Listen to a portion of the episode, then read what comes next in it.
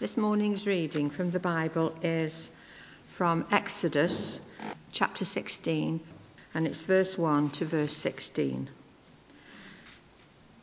The whole Israelite community set out from Elim and came to the desert of Sin, which is between Elim and Sinai, on the 15th day of the second month after they had come out of Egypt. In the desert, the whole community grumbled against Moses and Aaron. The Israelites said to them, If only we had died by the Lord's hand in Egypt. There we sat around pots of meat and ate all the food we wanted. But you have brought us out into this desert to starve this entire assembly to death. Then the Lord said to Moses, I will rain down bread from heaven for you. The people are to go out each day and gather enough for that day. In this way, I will test them and see whether they will follow my instructions. On the sixth day, they are to prepare what they bring in, and that is to be twice as much as they gather on the other days. So Moses and Aaron said to all the Israelites, In the evening you will know that it was the Lord who brought you out of Egypt, and in the morning you will see the glory of the Lord, because he has heard your grumbling against him. Who are we that you should grumble against us? Moses also said, You will know that it was the Lord when he gives you meat to eat in the evening and all the bread you want in the morning, because he has heard your grumbling against him. Who are we? You are not grumbling against us, but against the Lord. Then Moses told Aaron, Say to the entire Israelite community, Come before the Lord, for he has heard your grumbling.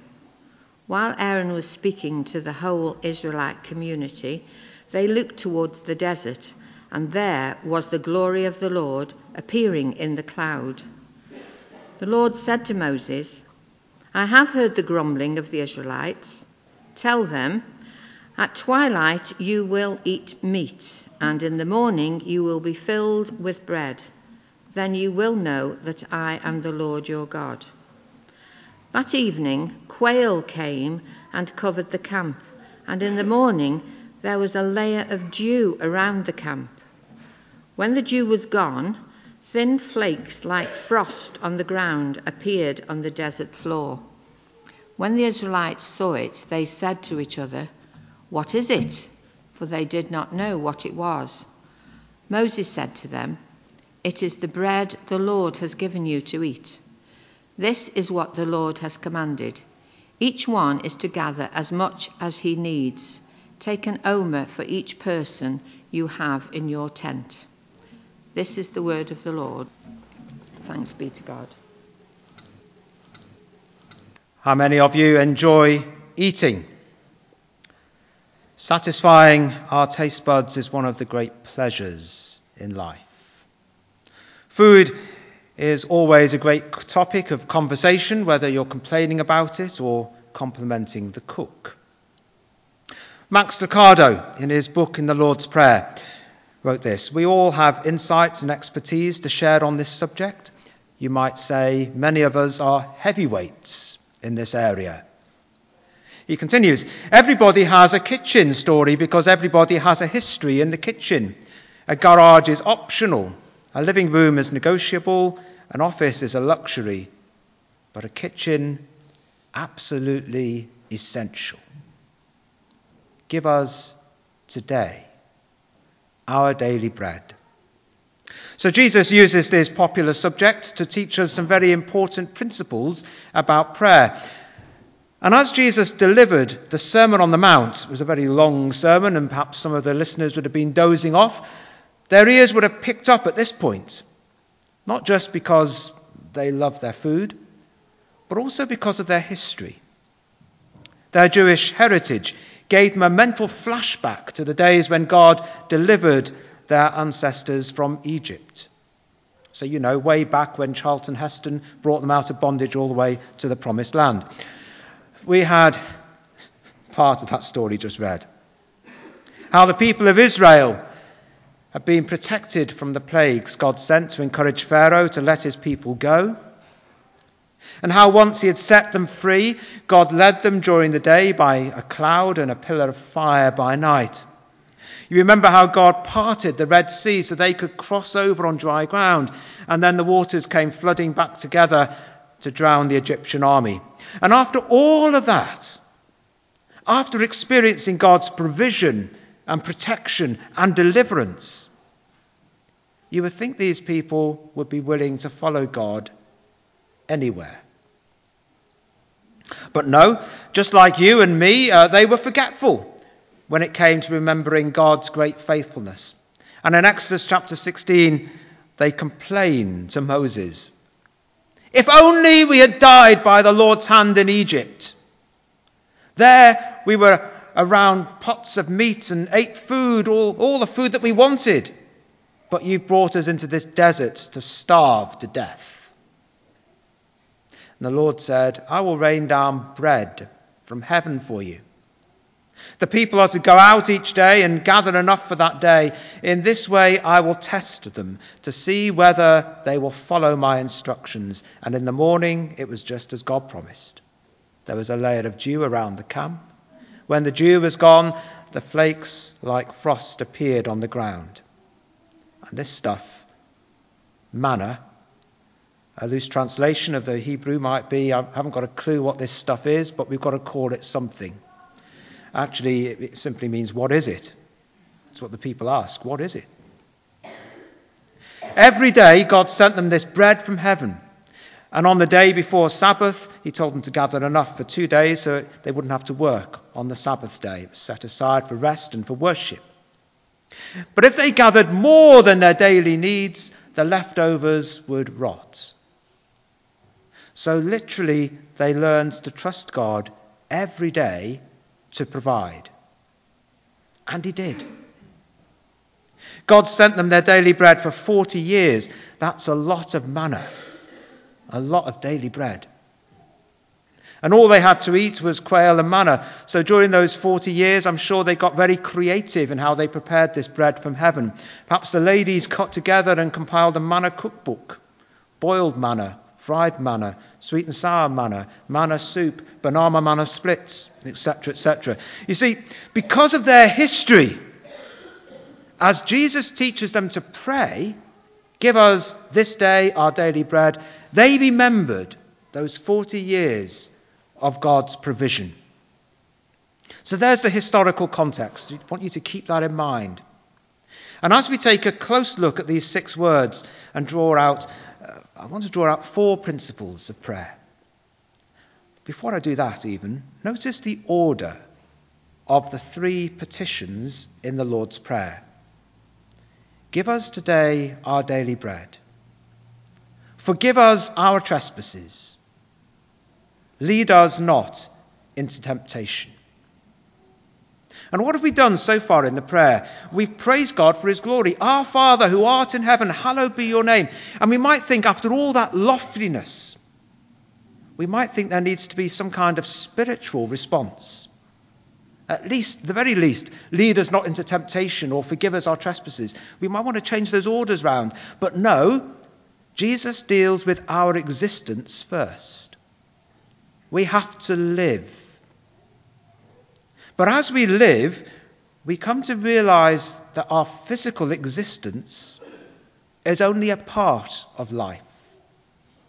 Jesus came that we should have life and have it abundantly. So once my physical needs are cared for, I should realize that what really makes life life is my fellowship and communion with God. My physical needs deals with existence, but life depends on my relationship with God. So he gives my physical needs, and then we think about our spiritual life. Forgive us our trespasses. Lead me not into trans- tra- um, temptation. So I should live for worship.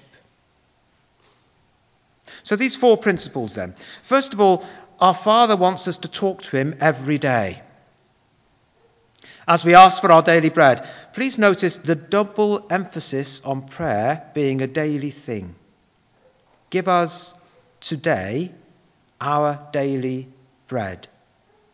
And anything repeated twice in a prayer that only contains 66 words must be important, and it is. Jesus is emphasizing the fact that we are to pray for daily bread, not weekly bread or monthly bread, but daily bread. Why daily?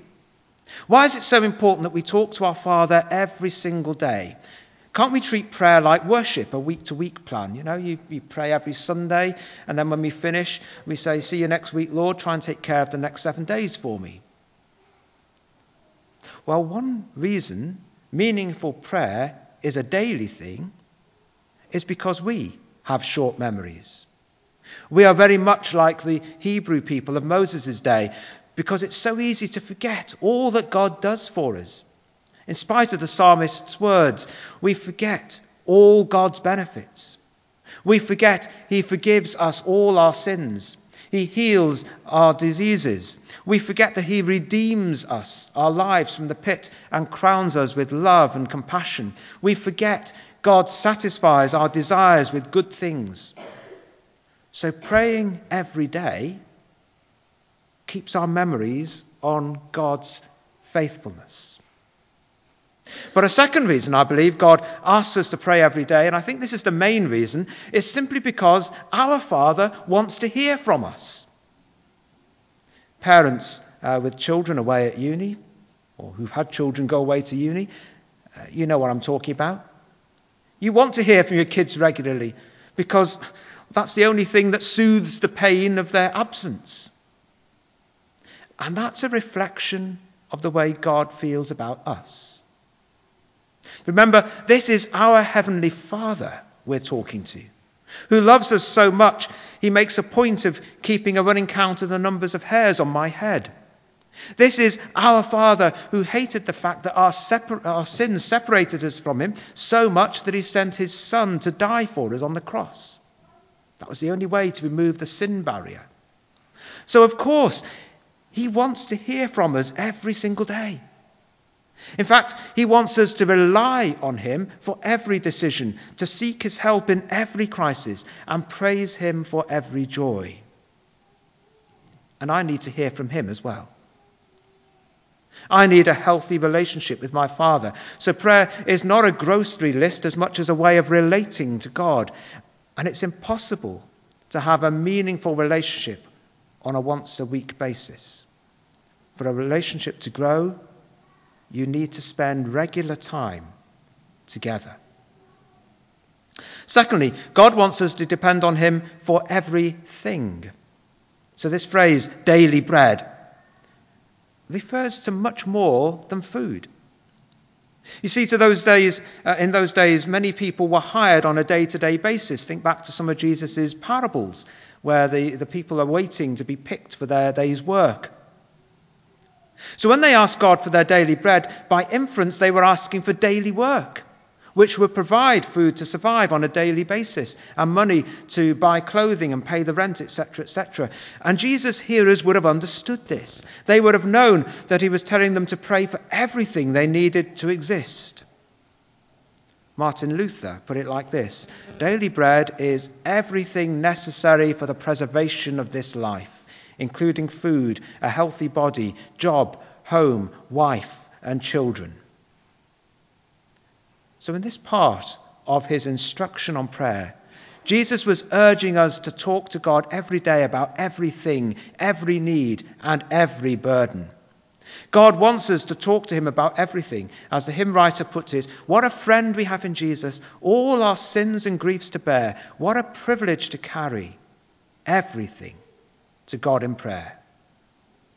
And when we pray in this all encompassing way, we learn, as Psalm 37 says, depend on the Lord and trust Him, for He will take care of you. So basically, this part of the Lord's Prayer is a prayer of dependence, a prayer of relying on God for everything, every day. And whenever we begin to doubt and wonder if God is dependable, if we think he might not be faithful to provide our daily bread, all we need to do is look at nature. That's at the start of his Sermon on the Mount. See, we take things out of context. Our Lord plans his sermon properly and well. All we need to do is look back to the start of the sermon. Look at the birds. Look at the lilies in the fields. Every living thing in all creation depends on God on every single day. And so do you and I. But note, we are to bring God our needs, not our greeds. So, this part of the Lord's Prayer doesn't say, God, give me everything I want. It says, Give me everything I need. Give me my daily bread. Give me what I need to serve you one more day. So, we need to be satisfied with our basic needs because God has not promised to make us wealthy. Jim Bakker, he was a televangelist, very much into the prosperity gospel. He wrote this in his book. The book's entitled I Was Wrong. For years, I had embraced and espoused a gospel that some skeptics had branded a prosperity gospel. I didn't mind the label. On the contrary, I was proud of it. I even got to a point where I was teaching people don't pray, God, your will be done, when you're praying for health or wealth. You already know it's God's will for you to have those things. Instead of praying, Thy will be done when you want a new car, just claim it. Pray specifically and tell God what you want. Be sure to specify the options and, and what colour you want too. The more I studied the Bible, though, I have to admit that this prosperity message did not line up with the tenor of Scripture. If the evidence of God's blessing was wealth, then gambling casino owners and drug kingpins and movie stars are blessed of God. If we equate earthly possessions and earthly relationship with God's favour, what are we to tell the billions of those faithful believers who live in poverty? So, in these six words, Jesus is saying we should talk to God every day. We should depend on Him for everything and every need of life, but our needs. But he was also inferring that God wants us to trust his provision in every way. So asking God for our daily bread means we believe he knows our needs better than we do. So, this part of the prayer is a statement of trust. It's saying, God, whatever you want me to have is all I want. You know what's best for me.